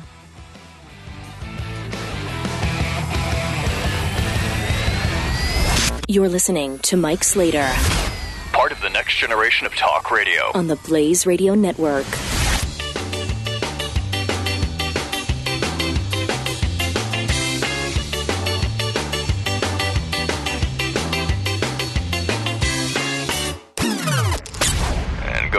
Slater in three, two, one. You're listening to Mike Slater, part of the next generation of talk radio. Only on the Blaze Radio Network. How are you? America's the greatest country in the world. Happy Saturday. Thanks for being here. So, last week, I don't know if we got to this story, but you may have heard it. Um, the president of UVA, University of Virginia, which growing up, I wanted to go there so badly. It is stunningly beautiful. It is. It is perfect. It is, I love. It is. I just. I wasn't a good enough swimmer uh, to get in. It is. Um, oh gosh, UVA. I'm super jealous of anyone who goes there. Founded by Thomas Jefferson, uh, his home is there, Monticello, and the entire campus is dripping with Thomas Jefferson. He's everywhere, right? He's the founder of the school for the love of Pete and our country.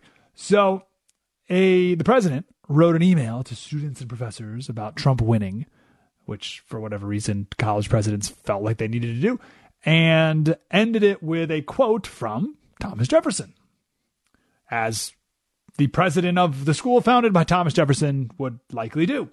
500 professors and students signed a petition. I don't know what they're exactly petitioning for, but criticizing the president from quoting Thomas Jefferson. Quote, in light of Jefferson, Jefferson's owning of slaves and other racist beliefs.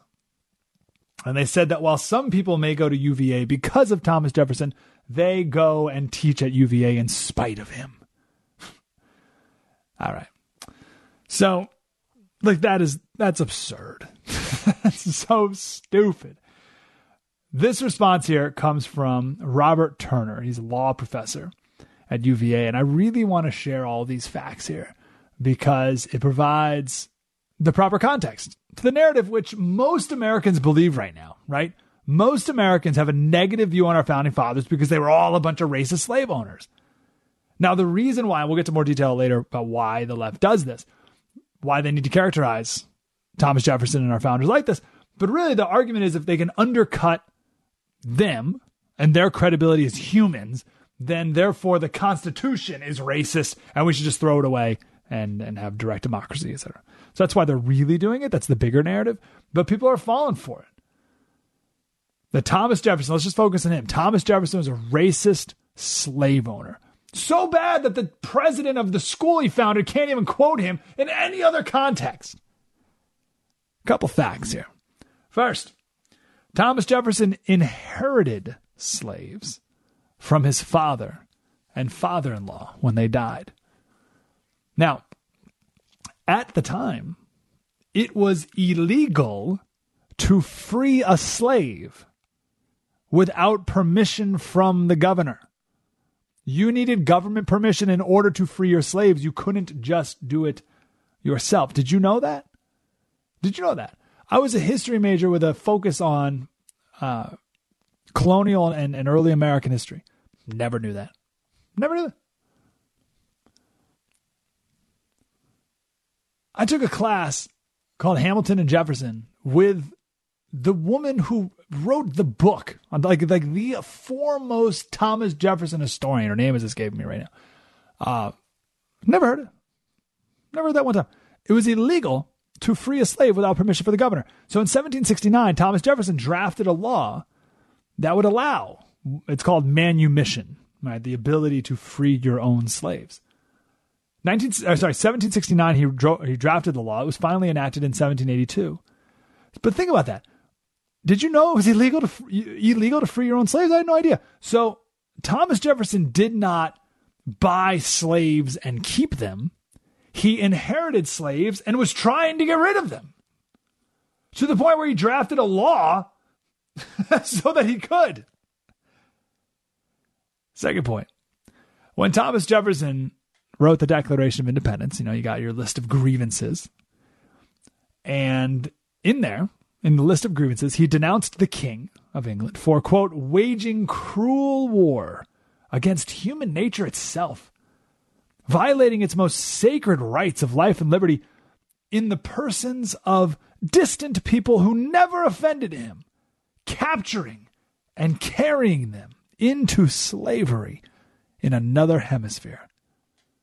Wow. So, the, so the, therefore, we are declaring independence from the king. Right. That that was like, wow, criticizing the king, waging a cruel war against human nature itself by capturing and carrying people and, into slavery into different areas.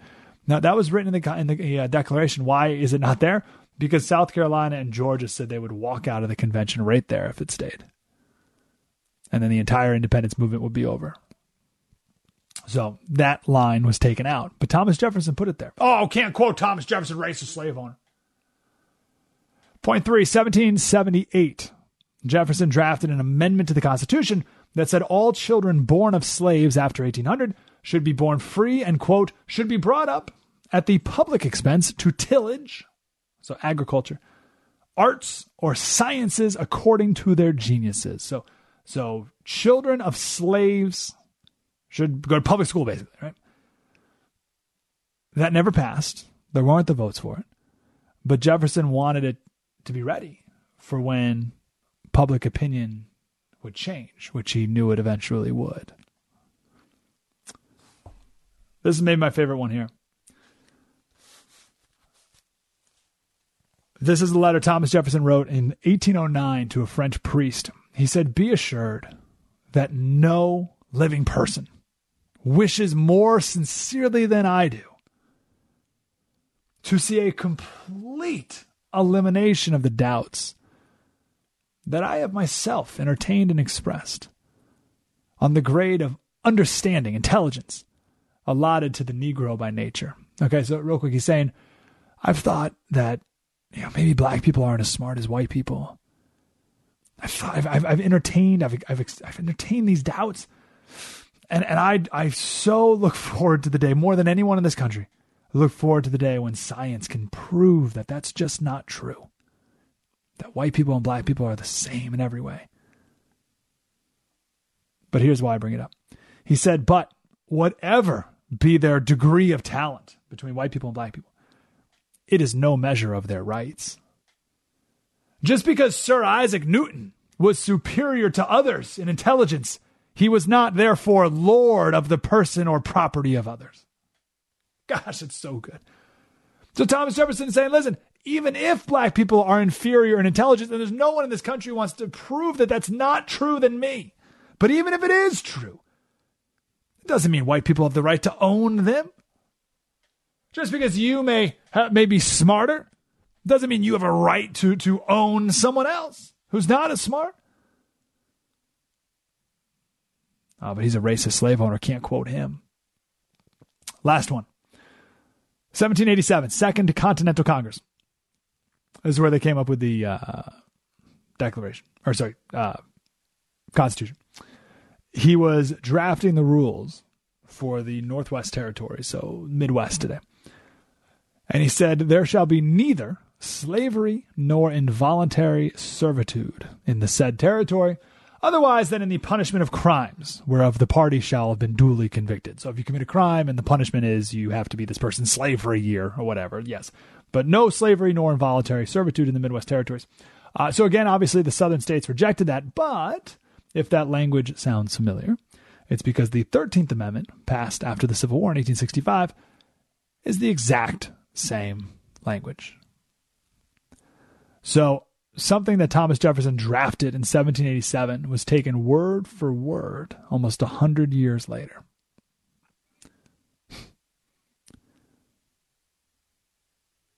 And they enshrine it in the Constitution, just like Thomas Thomas Jefferson wanted all along. But Thomas Jefferson is a racist, slave owning bigot who we can't even quote today on matters completely unrelated. Amazing. If you asked people of the Civil War era who passed the 13th Amendment, if you asked them if Thomas Jefferson was a racist, they would, like, what are you talking about? They, they say he was the the original abolitionist. Like he, like we, we literally took his words for the 13th, for abolition, right? For the 13th. Like, what you, what you, Yet today, there's no more sinful human who ever walked the planet than, than one of the great founders of our country, Thomas Jefferson. Amazing.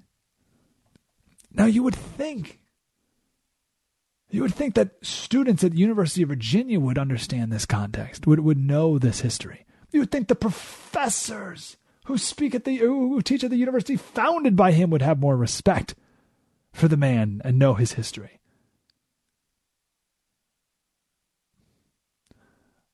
Why? Why do they do this? Why do they attack our founding fathers? Well, it's a classic leftist attack, right? Attack the messenger. They can't attack the merits of the Constitution or of the Declaration. They can't argue with what our founding fathers created for us. So they got to go and try to discredit them as humans. Because if they, they think that if they can convince people that Thomas Jefferson is a racist, then that undermines the entire Constitution itself. Because why would we follow a document that was written by someone who basically was in the Klan? That's the argument or that's why they do it. But if I can go back to C.S. Lewis and talked about in the last uh, last hour, he said, "You waste you waste time calling me a liar and hypocrite, time that you ought to have spent on refuting my position, which these 500 professors and students never do with Thomas Jefferson. They just call him a racist slave owning slave, slave owning bigot." He said, "Any man would rather be called names than proved wrong," which these professors and students still haven't even tried to do. 1-888-933-93 Slater Radio on Twitter. Let's uh let's come back. I'll share a story. We're on the uh, founding fathers theme. I want to talk about fake news and all this fake outrage about fake news. We'll do that next, and and I'll tell a uh, Ben Franklin story with that. Mike Slater Show, The Blaze Radio Network. Spread the word. You're listening to Mike Slater on the Blaze Radio Network.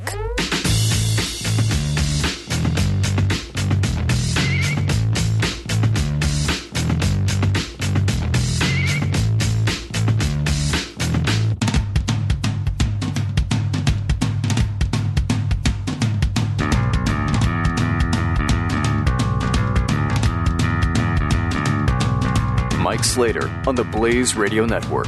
Sunny Crusaders, I want to talk about fake news here for a minute. Um, first of all, this this is a total made up controversy. Right, there's no way fake news stories swung the election. Like this is this is not how that works.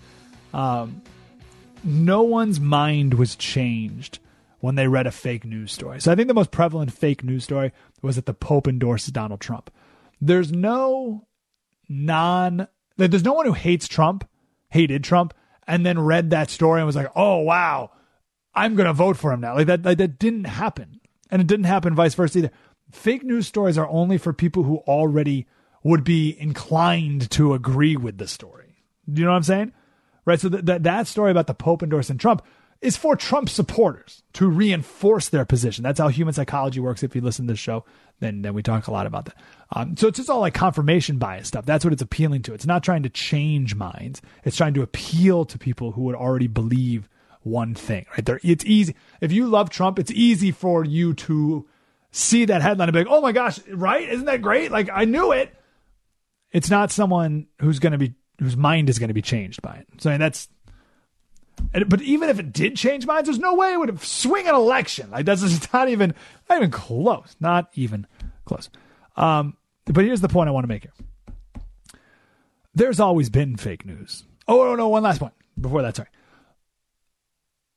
Real news is becoming fake news, right? I mean, like, just look at the headlines about Castro dying right? They're like, oh, what a great reformer for the, the people and like like that's a that's fake news. And and all these stories of um, what was the one the other day? Oh yeah yeah. Um, Reince Priebus was asked on Meet the Press or something about a Muslim registry, and he said Reince Priebus says, well, we don't rule anything out, but there will not be a Muslim registry. Period. Every headline. Reince Priebus on Muslim registry. We will not rule anything out. Right. And every article t- took that and ran with the headline. That headline is clickbait. Right. If you stop a, a sentence in the middle of the, the person's response and claim that that's the response, right? Like that's clickbait. That's a lie. That's a clickbait. That's fake news. And it's CNN, right? Or NBC or whatever. That's fake news. That is fake news. This is a real, real news with fake clickbait news. And then lecturing us about fake news. Like, give me a break. They're fake news. All right, but here's a story I want to share. Uh, there's always been fake news. Since the beginning of our country, there's been fake news. Benjamin Franklin owned the Pennsylvania Gazette, and he made up stories all the time. Now, I'm not saying this is good. I'm not saying, you know, party on with fake news. I'm just saying it's not new. That's my point.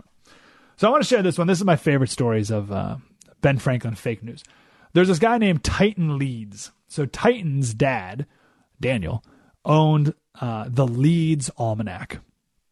Right? And in, in the Leeds Almanac, he printed astrology, right? Horoscopes. Now, Ben Franklin, he was a Quaker, and he thought that was the devil's work, right? So he and, and Daniel's uh, went back, Daniel uh, Leeds went back and forth, right? And and Daniel called Quakers horrible people, and Ben Franklin called Daniel Leeds every name in the book. So eventually, Ben Franklin decided instead of convincing people that the Leeds Almanac was a bad thing, I'm just going to make my own almanac without any astrology in it. Now, Ben Franklin would write under a bunch of different fake names, and one of them was Richard Saunders. Hence, the Poor Richard's Almanac. You may have heard that before. Right? You heard of the Poor Richard's Almanac? That's it. It's Ben Franklin. In the very first edition, Ben Franklin wrote under the name Richard Saunders that Titan Leeds, who was Daniel's son, Titan Leeds was going to die this year. Okay, so so you know, you know the almanac, right? It's like the moon phases and the best time to plant different foods and all that. And and one of the predictions for the year was that Titan Leeds was to die. Now, he was an adult at this point, but Titan Leeds is to die. Buy next year's edition to see if it's right. Okay.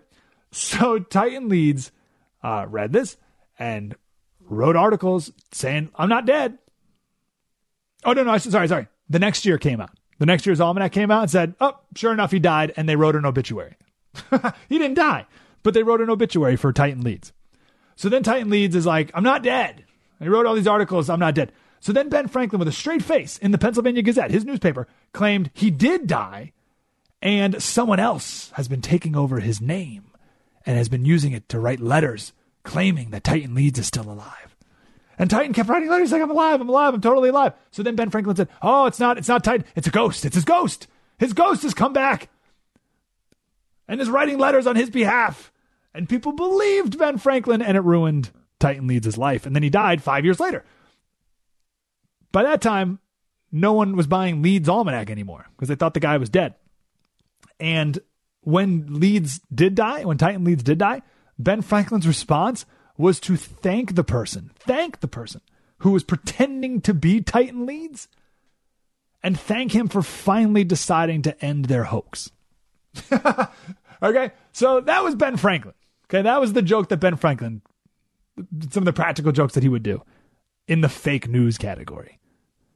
Now that's like more of the practical joke side, but he would run fake stories. There was one in particular where uh, he wrote a story about how Indians, Native Americans, were sending hundreds of American scalps, right?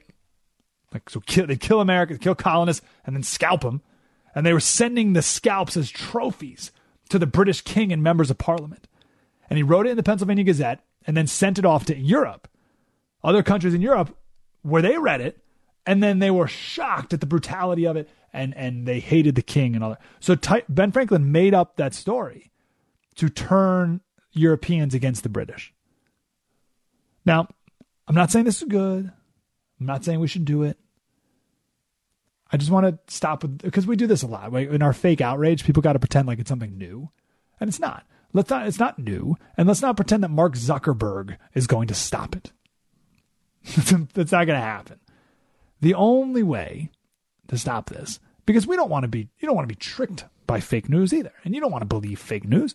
So the only way to stop it is to be an informed reader. If something seems crazy, the only thing you got to do, first of all, check the website. If it's a crazy looking website, it's not true. Usually, if there's not an author, it's not true. But really, just check it up on another website. Look at other sources. Just Google the headline again and see if it pops up anywhere else. If it doesn't, it's probably fake news. Mike Slater Show, the Blaze Radio Network. Spread the word. Mike Slater, part of the next generation of talk radio on the Blaze Radio Network.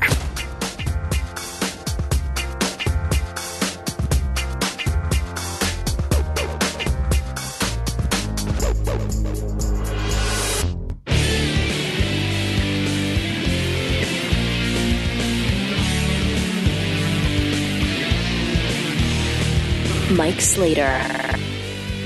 Slater Crusader. Thanks for being here. This is uh, is kind of a fake news story too, in a way. I guess it's more like pseudo news, much fake news, but uh, the Hamilton story from last week, stupid. Uh, I do want to share this one thing though, because I think even though even though the story is dumb, there's a good lesson to be learned here, uh, so it's worth talking about. It comes from the great Mike Rowe, uh, a former thespian himself, an opera singer, actually. And I love Mike Rowe, super smart and articulate. Um, I think he's great. There's there's three people on Facebook that I that I star so that every time they write something, it pops up at the top. Ravi Zacharias, Bob Goff, and Mike Rowe, because I just think he's he's awesome. So Mike Rowe's talking about what happened uh, with Mike Pence at the Hamilton performance, uh, and he quotes Hamlet. So, real quick, super Cliff Notes version of Hamlet. Uh, Hamlet's dad, Prince Hamlet, uh, his dad was king, and the king was killed. So the uncle took over the throne, and Prince Hamlet thinks that the uncle killed his dad, but he's got to prove it. So he writes a play, and in it, he adds a scene where the main character is killed in just the same way that he suspects his uncle killed his dad. So he's going to put the play on, and the king's going to be there, his uncle, and he's going to watch his uncle's reaction. And that's how he's going to figure out whether or not his uncle killed his dad. Okay. So um, I want to read this uh, part. This is where Hamlet is talking to himself, figuring out what he's going to do about the play. He says, My dear father's been murdered, and I've been urged to seek revenge by heaven and hell. And all I can do is stand around cursing like a blank in the streets, like a uh, be a woman of the night in the streets. He's like, darn it. Sorry, family show. I gotta.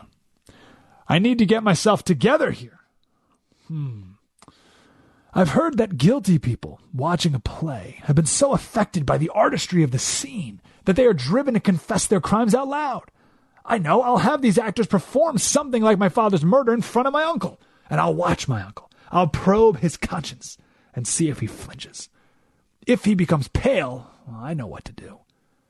The play's the thing to uncover the conscience of the king. The play's the thing to uncover the conscience of the king. So there's your background. So Mike Rowe's point is that the actors of Hamilton did not need to lecture Mike Pence, and by extension you, but Mike Pence, on diversity and inclusion. They did not need to stand up after the show and, and lecture him for the 30 seconds that they did about diversity and inclusion. They already did in the play. That is the play. The point of the musical is it's a celebration of inclusion and diversity. Right? It's a play about America's founding and one of our founding fathers who was an immigrant and it's a play portrayed by black actors rapping. Diversity. We get it. So Hamlet decided the best way to share his opinion about who murdered his dad was through a play. Lin Manuel Miranda, the guy who wrote Hamilton, he did the same thing. He chose to share his opinions about inclusion and diversity through a play. So you don't need to keep going. Like the, you already did. That's that the 90 minutes was the point. That was the lecture. So here's Mike Rowe here. I want to define one word polemic. So a polemic, um, the root of the word is actually from the word war, uh, but it's a strong verbal attack on someone, a polemic. So uh, Mike Rowe says uh, Hamilton is already a love letter to diversity. It's a very persuasive homage to inclusiveness, individuality, and many other things that make America a place worth immigrating to. The play delivers that message to everyone, including people who may have voted for Trump and Pence. But the cast, speaking out as they did, failed to make the play more persuasive. They simply made it more personal, more partisan, smaller the cast forgot that the play is the thing. And by sharing their personal feelings with paying customers, they turned a play into a polemic. And polemics are the most unpersuasive things of all. And the actor um, who did that, who read the, the lines, whatever, he went on TV the other day and talked about how he's not sorry and has nothing to apologize for and blah blah blah whatever. So I just want to be clear, like I don't I don't care at all. Like this is one of those fake stories. It's not really a story, but 24 hour news needs something to talk about. And Mike Pence did the right thing, right? He was asked about it. He's like, ah, I wasn't offended. Let's move on, whatever.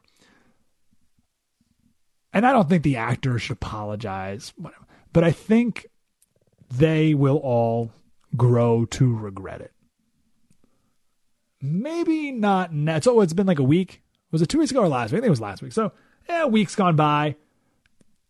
There, so a buddy of mine is on um, Broadway in The Lion King. So his his Facebook feed is all like, "You go, guys! Like that was amazing!" Blah blah blah. So all those actors and the main actor or whatever his name is, he is going to go back to his circle in Broadway, and they're all going to praise him and love him like he's the bravest, most courageous person in the world, and all that stuff and they're going to cheer him on and, and they're all going to feel great. They're going to feel like they're on top of the world. They're going to feel like they really stuck it to the vice president and really gave him a piece of their mind and all that stuff. But when it all dies down, maybe it'll be another week or so, maybe a year. But when it dies down, I think they will all feel worse. I think they'll I think they'll regret that they did it. I watched this documentary a couple weeks ago. So my, my son Jack, he's six weeks old, so doesn't sleep through the night yet. So my wife takes night duty, and I usually pick up at like four or five in the morning, so my wife can sleep until I got to go to work. So we've been watching a lot of Netflix documentaries. So we watched one the other day called Best of Enemies, and it's about William F. Buckley, who is the father of modern conservatism. He's uh, the founder of uh, National Review, and so it's William F. Buckley and Gore Vidal. Gore Vidal at the time, 1968, was the heart of the progressive movement. And they had a series of debates in 1968 at the Republican convention. So the documentary does a great job with the backstory, super interesting, and they hated each other. They despised, total, like absolutely hated each other because each person was a caricature of what they hated in the other side. Right? So so William F. Buckley hated progressivism and these ideas of, of progressivism and the values, and Gore Vidal was the personification of that, and vice versa. Totally hated each other. So at one point in one of the debates, Gore Vidal, the progressive, calls Buckley a crypto Nazi. And they've gone back and forth a lot, right, in these debates.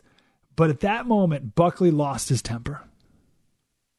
Now, if there's any kids listening now, I do want to quote this in full. So if there's kids listening now, you can turn on the radio for a couple seconds. Buckley said, now in his in his oh, talking Billy Matt Buckley talks like this. Uh, but he said, Now listen, you queer. Stop calling me a crypto Nazi, or I'll sock you in the GD face and you'll stay plastered. And Gore Vidal loved it. Loved, oh, thought it was the. He got Buckley to lose his head and lose his cool. And Buckley never lived it down. That moment tormented him for his entire life. It was his biggest regret. That one moment truly tormented him. On the last episode of his TV show, Firing Line, in 1999, the, the last episode, they did a you know, celebration of his life and career. And they played that clip. And he was mortified because he thought every copy was destroyed. He thought it was gone. And here it is back from the dead. So I, I bring that one up because, you know, you would almost think William F. Buckley would be like, yeah, got him. Got him good. But man, he, he grew to regret it deeply. And I think the cast of Hamilton will come to see that moment was below them as well. They already had the entire play to make their point. As Hamlet said, the play is the thing. So thanks to Mike Rowe for that insight. 1 888 uh, 900 3393. Slater Radio on Twitter. Mike Slater Show, the Blaze Radio Network. Spread the word. You're listening to Mike Slater on the Blaze Radio Network.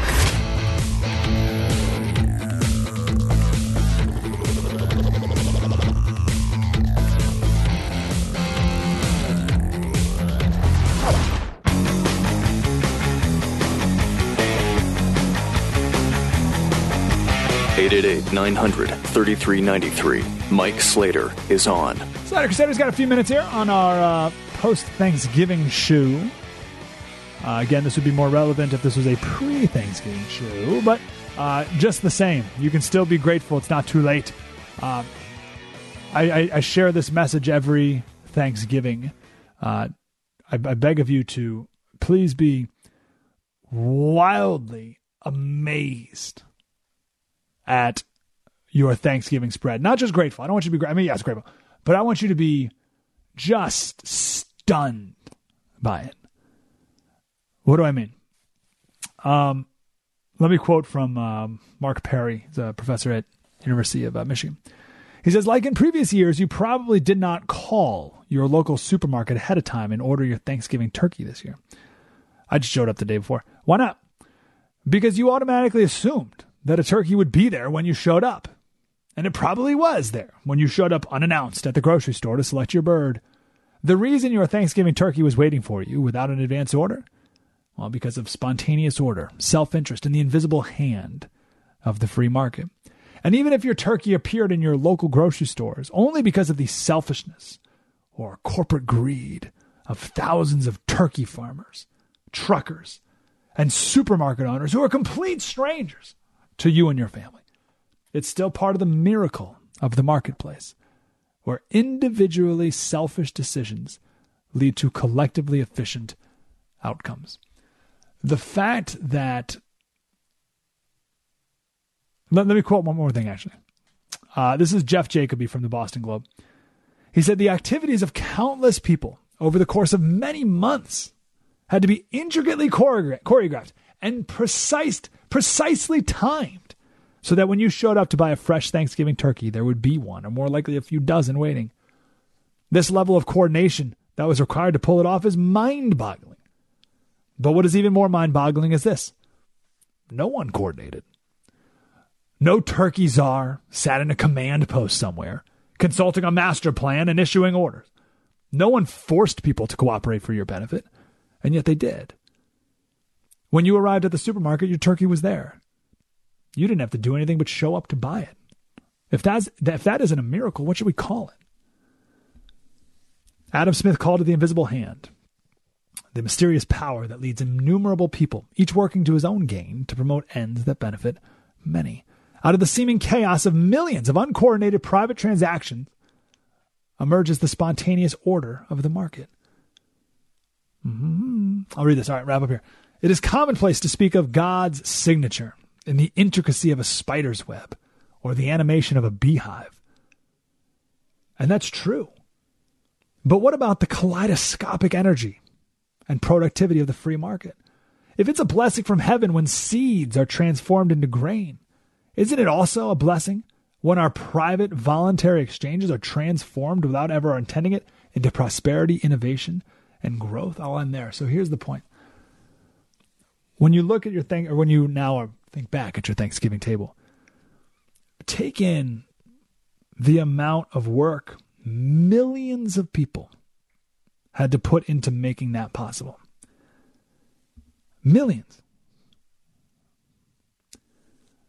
Let's just take one thing. Let's just take. Um, I was going to say cranberry sauce because I actually watched a Mike Rowe Dirty Jobs the other day for the first time in years, and they were at a cranberry farm, which is pretty wild because they have to flood the field, flood the bog, and cap get all the berries that float to the top.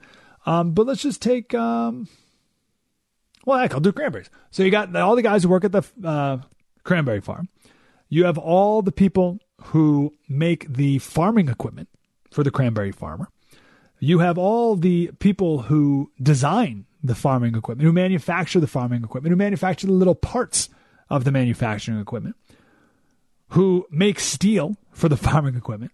You have the guy on the oil rig, right, who makes gets oil, which is then turned into gasoline. You have all the people that do that for the farming equipment to run.